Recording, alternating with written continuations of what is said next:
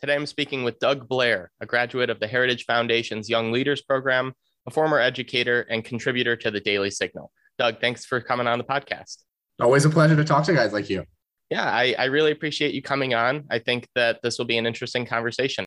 You recently wrote a commentary piece titled Eight College Professors Canceled by the Left. And I thought it was a an important topic to highlight and to kind of repurpose in, in a podcast format. Why don't you tell us a little bit about why you wanted to write this article and generally what the article is about? We'll have a link available for listeners that want to go ahead and read the whole thing. But yeah, just give us a little overview of the article and your motivation for writing it. Absolutely. So, the reason I wrote this piece is because we're seeing in academia right now a exuberance in censorship and cancel culture and this idea that if you stray too far from the left, leftist dogma you will be punished with these consequences that range from firings to social slander to unfortunately in some cases death. So one of the things that i think is so important for people to know about this topic of cancel culture specifically in academia is it's not just a matter of you know you're getting just desserts you're getting punished for your app your your behavior. It's they don't like what you're saying and therefore they're going to silence you. Because in academia the entire point is to come to differing conclusions and to put those conclusions together and then find a better solution, right? The whole system falls apart if only one side of the aisle politically is allowed to speak or express itself. And that's increasingly what we're seeing on college campuses. So the reason I wrote this piece is really to highlight this issue that's kind of infecting academia right now of leftist dogma taking over for actual academia as opposed to rational, reasonable debate. And so before we get into the article itself, um, I want to hone in on the language you're using just because I, I want to make sure that the listeners know what you're talking about and that we have a good idea of who we're talking about when we refer to all this. Why do you choose, um, when you say the left or leftist ideologies, why do you choose that frame as opposed to, say, Democrats or liberals or, you know, some other term that is used to group these people politically? Um, you know, you mentioned the political divide and that it's basically one side's language or views that is allowed in academia.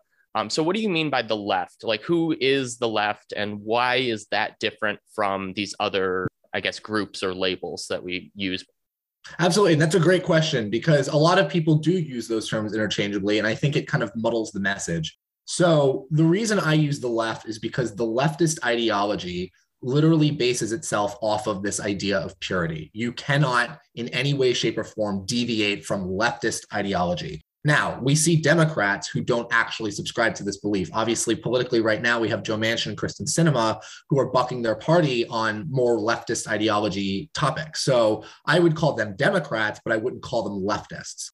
In the same vein, liberal has a very has a very specific meaning to me at least. And i think we're, we're going to try and reclaim that narrative where a classical liberal would be somebody who believed that free speech was important. A classical liberal might have views on the the size of government might have views on the size of you know the influence of, of tax policy how much you pay in taxes but they don't have these views of censorship and you know domination by a thousand cuts of, of censorship right? So the left is very specifically an ideology that bases itself on censorship on stifling dissent on forcing people to, to accept their ideology as the only ideology, which I don't believe those other two have. And so when we muddle that message, it really makes it difficult for us to target the actual problem. We don't say we're against Democrats, we don't say we're against liberals. We say we're against the left because that's the real target. It's not those other two things.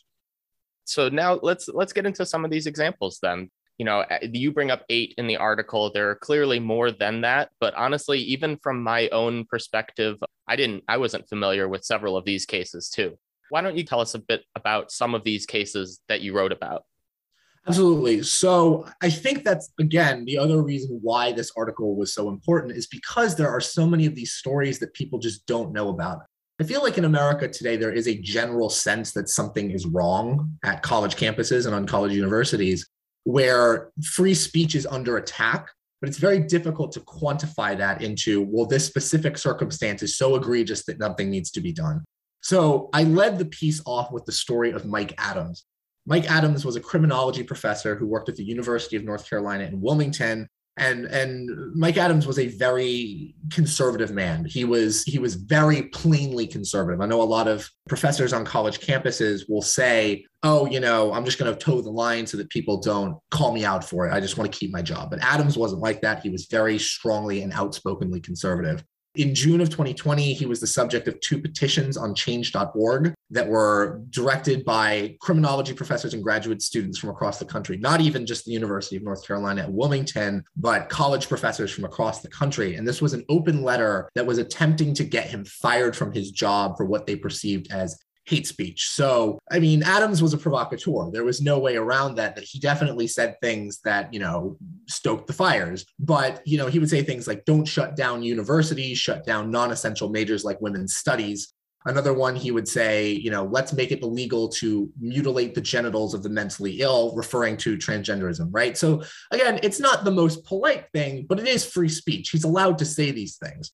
What ends up happening is, the school reaches a settlement with Adams to basically get him out of the job, right? They say, we're not going to keep you on, but it lo- it's going to look bad to just fire you. So we're going to reach a settlement. Um, they agree to pay him out.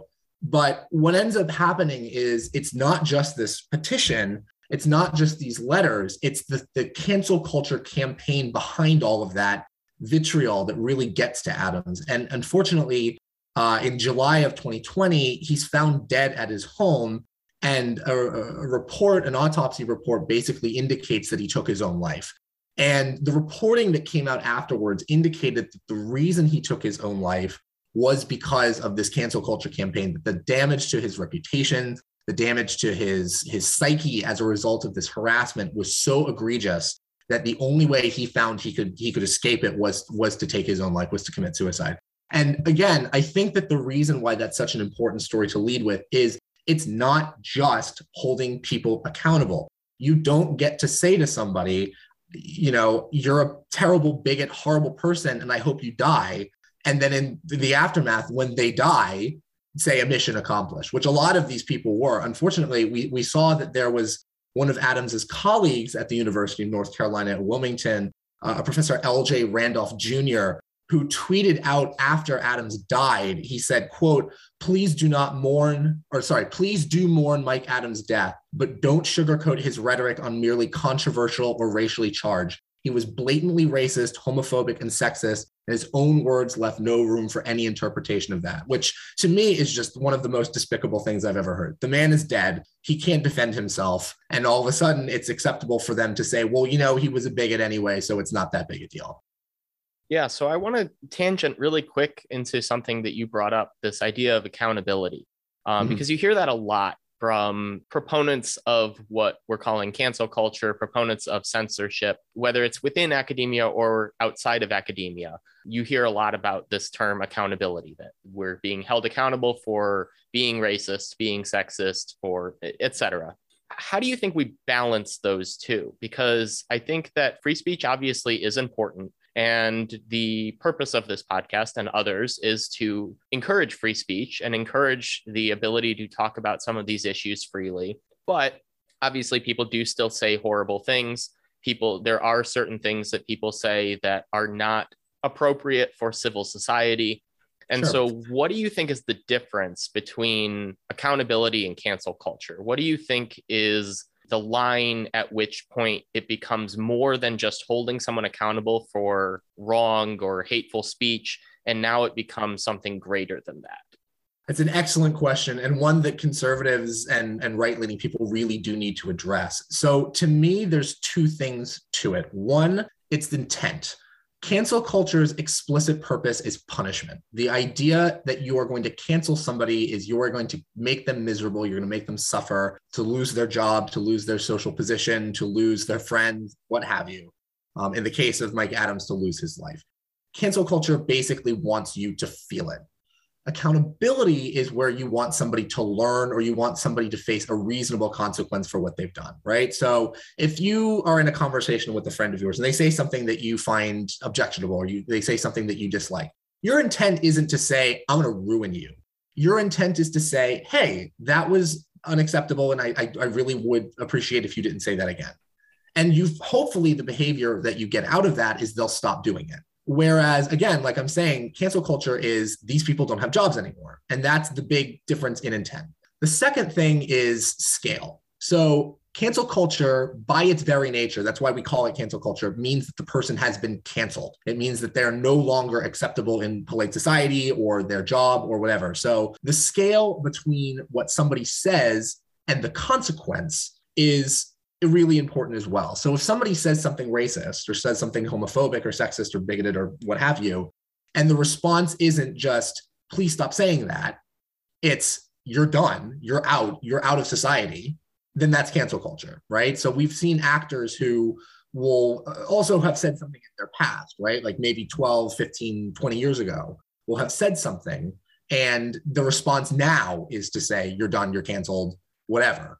So the scale of the response is also what matters as well. Because again, like think about it with your friends. If your friend said something offensive, you would just kind of pull them aside and say, please stop saying that. You wouldn't again blast all their information on Twitter and and kind of let it go from there. So I think the biggest two differences between cancel culture and accountability are intent in terms of what do you want out of this and then scale in terms of response. Is it an appropriate response to what was done, what was said, or what you felt. Yeah, I appreciate the distinction because it is, like you said, it's a question that needs to be asked more. It's something that kind of gets skirted over and and a lot of times then it gets manipulated into shoving everything into cancel culture and then loses credibility. There are differences between the two what other what other examples have you seen? So in the article that you had obviously the the one that you started with is a, a stark i guess reminder that cancel culture can have extremely extremely horrible consequences.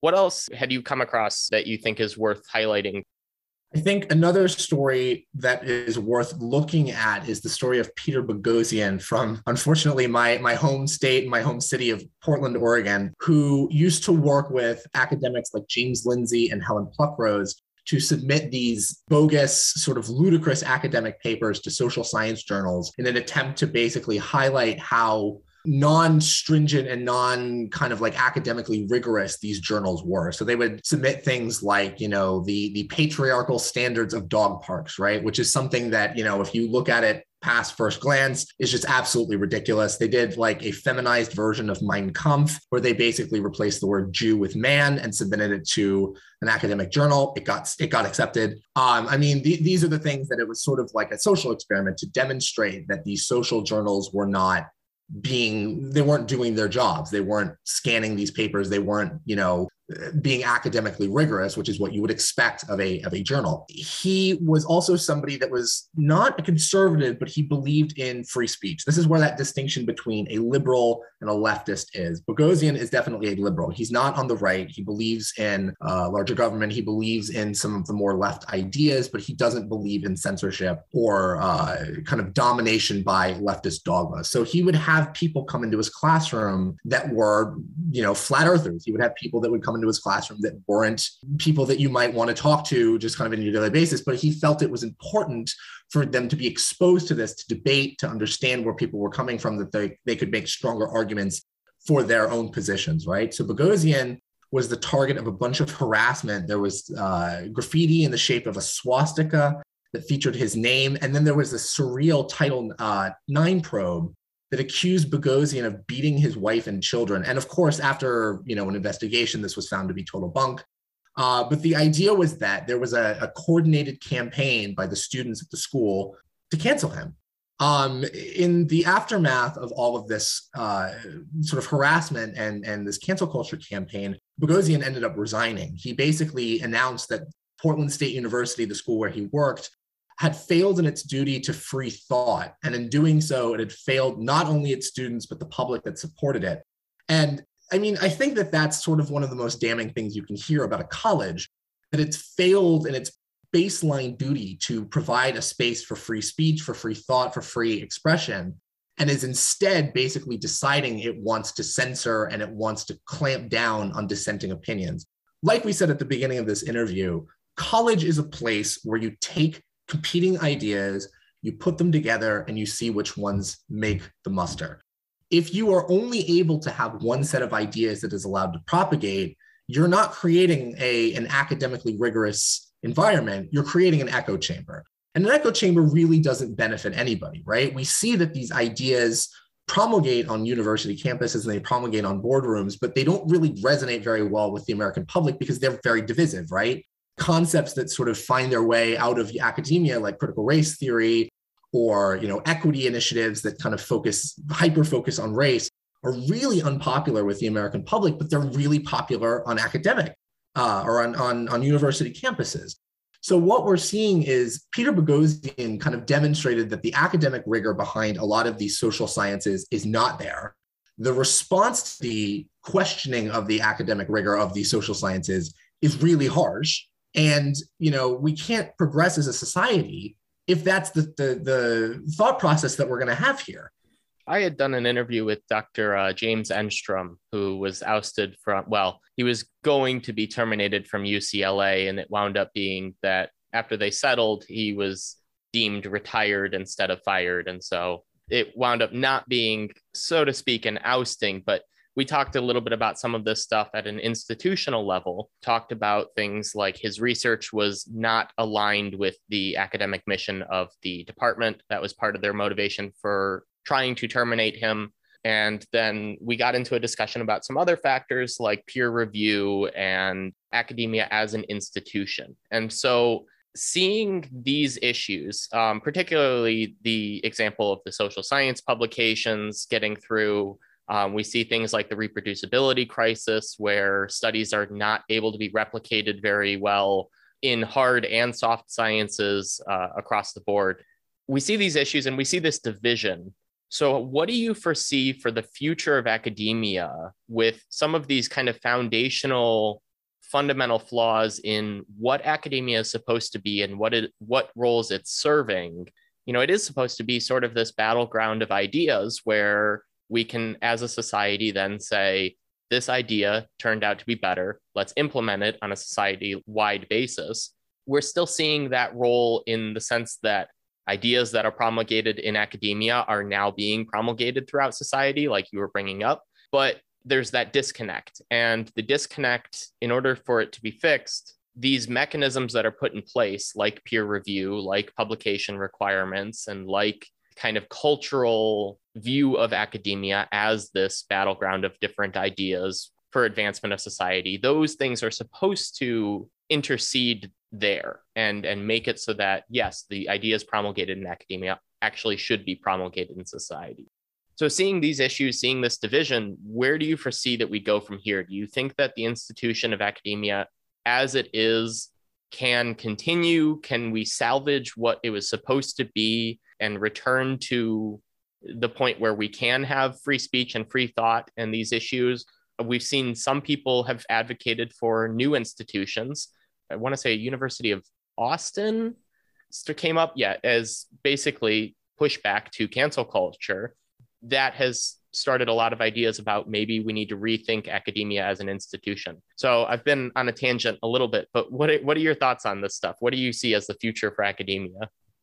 No, I I mean it's it's a question that sort of doesn't really have a good answer, right? I mean it's it's in a way unclear what the future holds for a lot of these topics. But my hope is that we are seeing a turning point in the sense that Americans as a whole are really tired of this. I mean, like one of the things that Americans kind of have a really good skill for. I worked abroad for a long time and, and sort of saw this difference between Americans and a lot of other people, were that Americans have a really good sense of BS, like they can kind of smell it. So I do think that Americans are picking up on the fact that this is BS.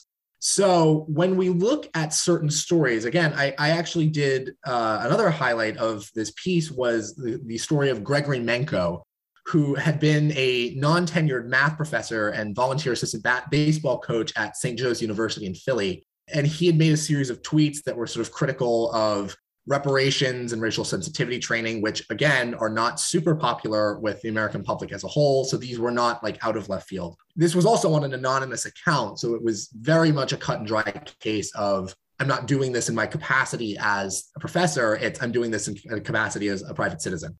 Um, somehow he was recognized as uh, the professor and it, it came up to the administration. What ended up happening is after he was placed on leave and, and not rehired and in a sense fired, the donor base for the school took up arms. They basically said, this is a problem. If you're going to censor and cancel professors based on totally acceptable speech, we're going to stop donating.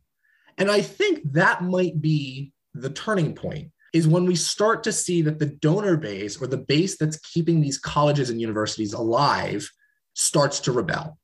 And I do think that the fact that Manco was fired for very flimsy reasons because he basically said something that was socially acceptable. A majority of Americans don't believe that uh, reparations is, is appropriate. I, I firmly believe that if the donor base can get up in arms about that, we might start to see the donor base get up in arms on other things. So I think as a combination that makes me hopeful for a, a future where academia is not quite as radical and not quite as dogmatic towards the left is that we are seeing examples of the donor base kind of taking up a position where you cannot fire people for, for free speech or we're going to stop donating. And the fact that americans as a whole seem to be pushing back on these concepts. Again reparations for slavery which is something that's very popular in academia is not very popular with the american public as a whole. So as the radical left continues to try and push these things from the ivory tower of academia it becomes more and more frustrating and less and less tenable for the American public to start accepting those things. I don't think through force, which is what the left kind of does in terms of cancel culture, I just don't think that that is a, a sustainable position to hold. You can't just cancel everybody, especially when a large amount of the American public is starting to say, well, we're just not going to listen to you anymore.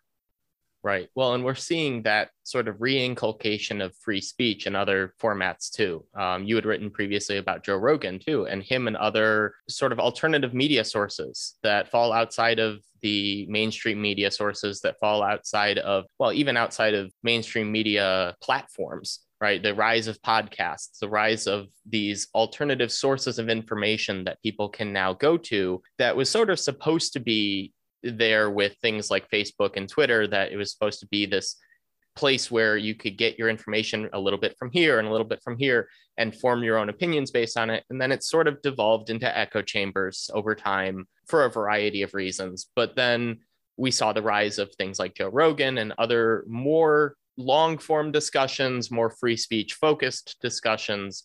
And so, do you think that that's part of the solution? I mean, culturally speaking, we need to value free speech as a society. So, do you think those alternative news sources, the podcasts, and people like Joe Rogan are going to push us in that direction? I do. Um, I again, I I think it's important to note that academia is just one sector of this broader free expression, free thought, free speech debate.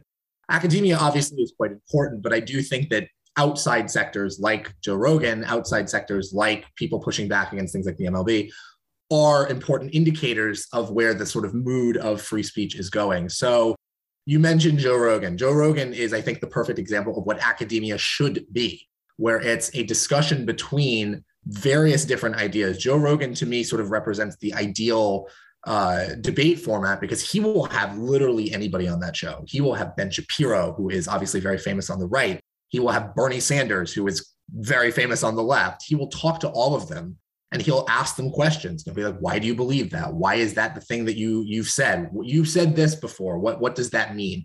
And it's very much a an investigation into kind of what makes people tick. And you get to the point where you start to understand their philosophy. Ben Shapiro obviously is a traditional conservative, and you get that understanding when you listen to him. Bernie Sanders is a socialist. And when you listen to him talk, you get to an understanding of why Bernie Sanders is a socialist and what socialists believe. So again, I think that academia used to do this really well. And people would go to academia and say things like, okay, well, I have this question, you know, what is what is this about? And academia would answer. In that void, Joe Rogan and people like Joe Rogan have filled that gap. Corporate media is just another sort of symptom of this, but keeping it on academia, when people desire to find out the truth about a topic they don't understand, they they're going to go and find it somewhere right? That that doesn't work where you can't just completely tamp down on an idea especially not in america. This isn't like soviet russia where you can just you know stalin somebody out of existence. This is america where you are allowed to express yourself even if that opinion is something you find odious. So academia used to do it. Joe rogan is doing it now. He proves that there's an audience for that type of content. And my hope is that the sort of evidence that Joe Rogan is the most popular podcaster in the world would indicate to academia that, hey, maybe we had something back in the day when we were actually providers of free speech and free expression.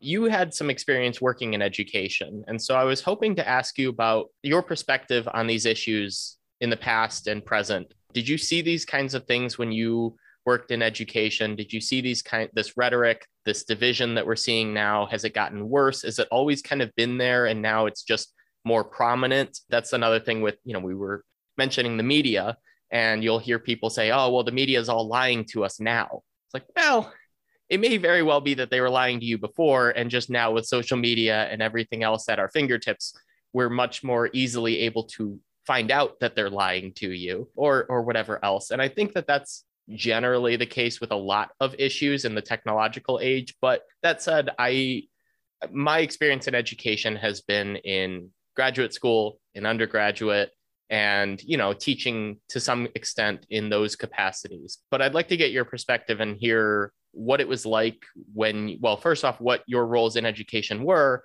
but then what it was like during that time and how it's changed in your perspective now.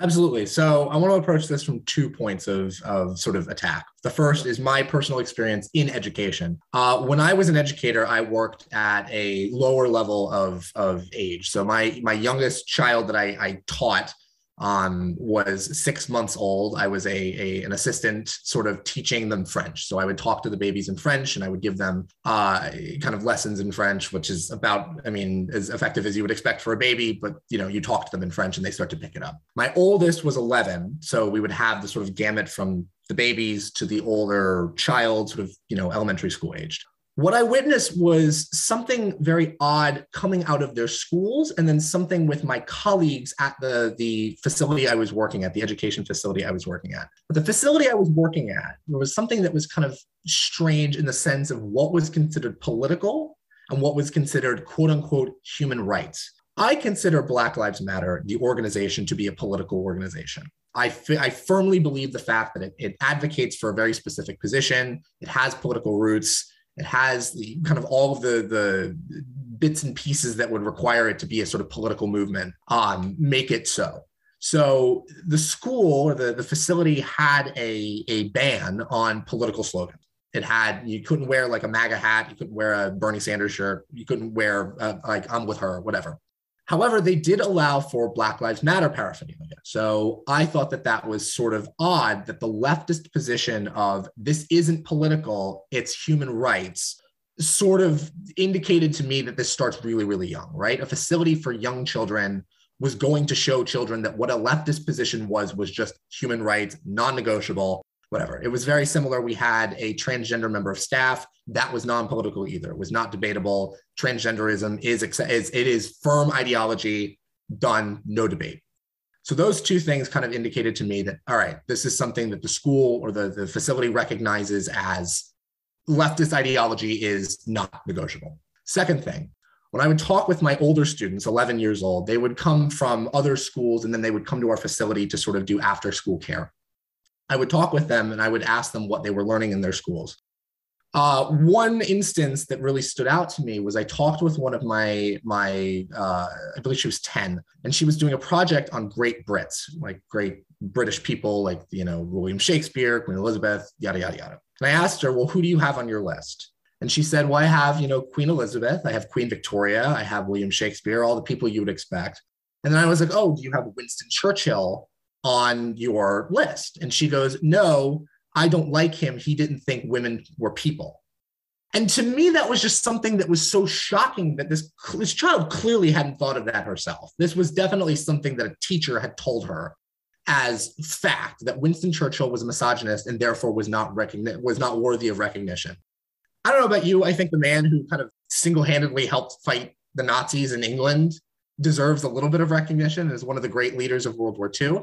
Um, maybe his politics weren't up to standards for 2022 or 2021, but I still think he's worthwhile. So that was one angle where it was sort of obvious that the school itself was teaching the children only leftist positioning, and that the facility that I worked at was also kind of inculcated with, with leftism. That's point number one. Point number two when I was in college back in 2012 to 2016, there was a, a movement on campuses that was sort of just burgeoning about what was acceptable speech and what was unacceptable speech. I went to a Catholic school in Portland, Oregon, and obviously the, the Catholic position on abortion is pretty clear, right? You know, the, the, the Catholic Church teaches that abortion is a sin, it's unacceptable, and it's wrong.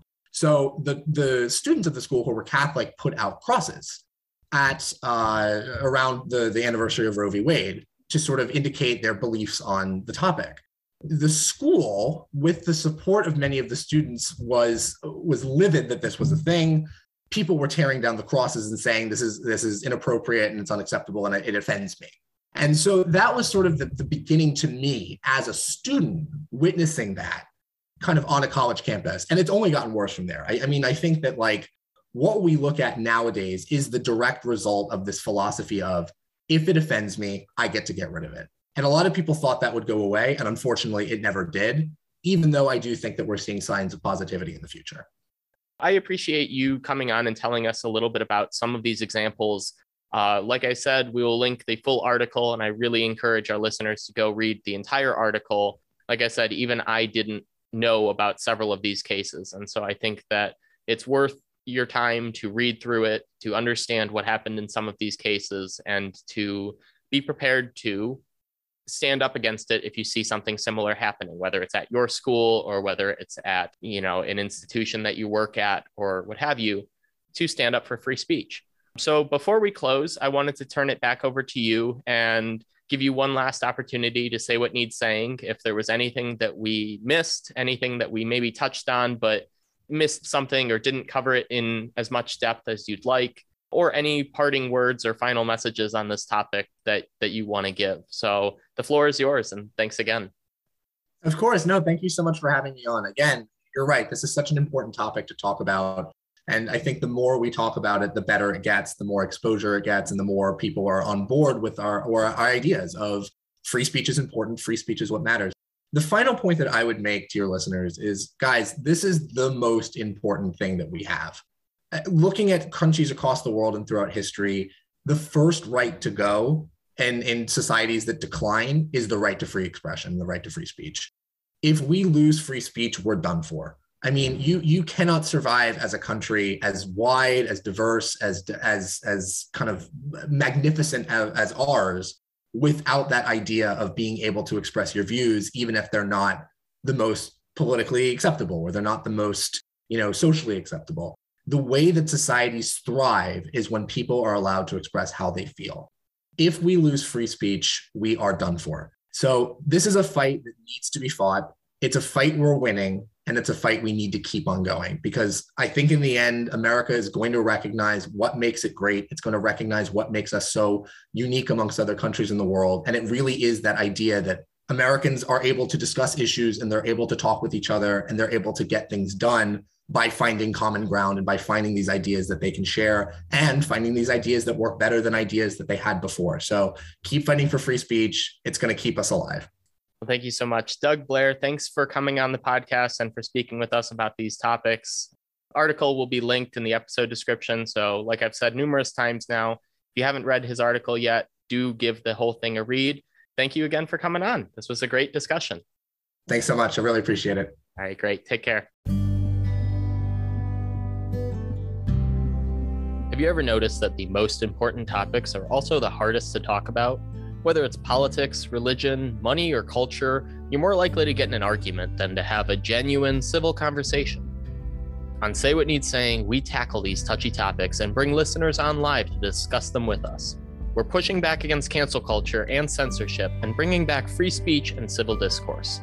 Listen to our previous discussions wherever you find your podcasts on YouTube, or on our website at saywhatneedssaying.com. And join us live for the next one so that you can say what needs saying too.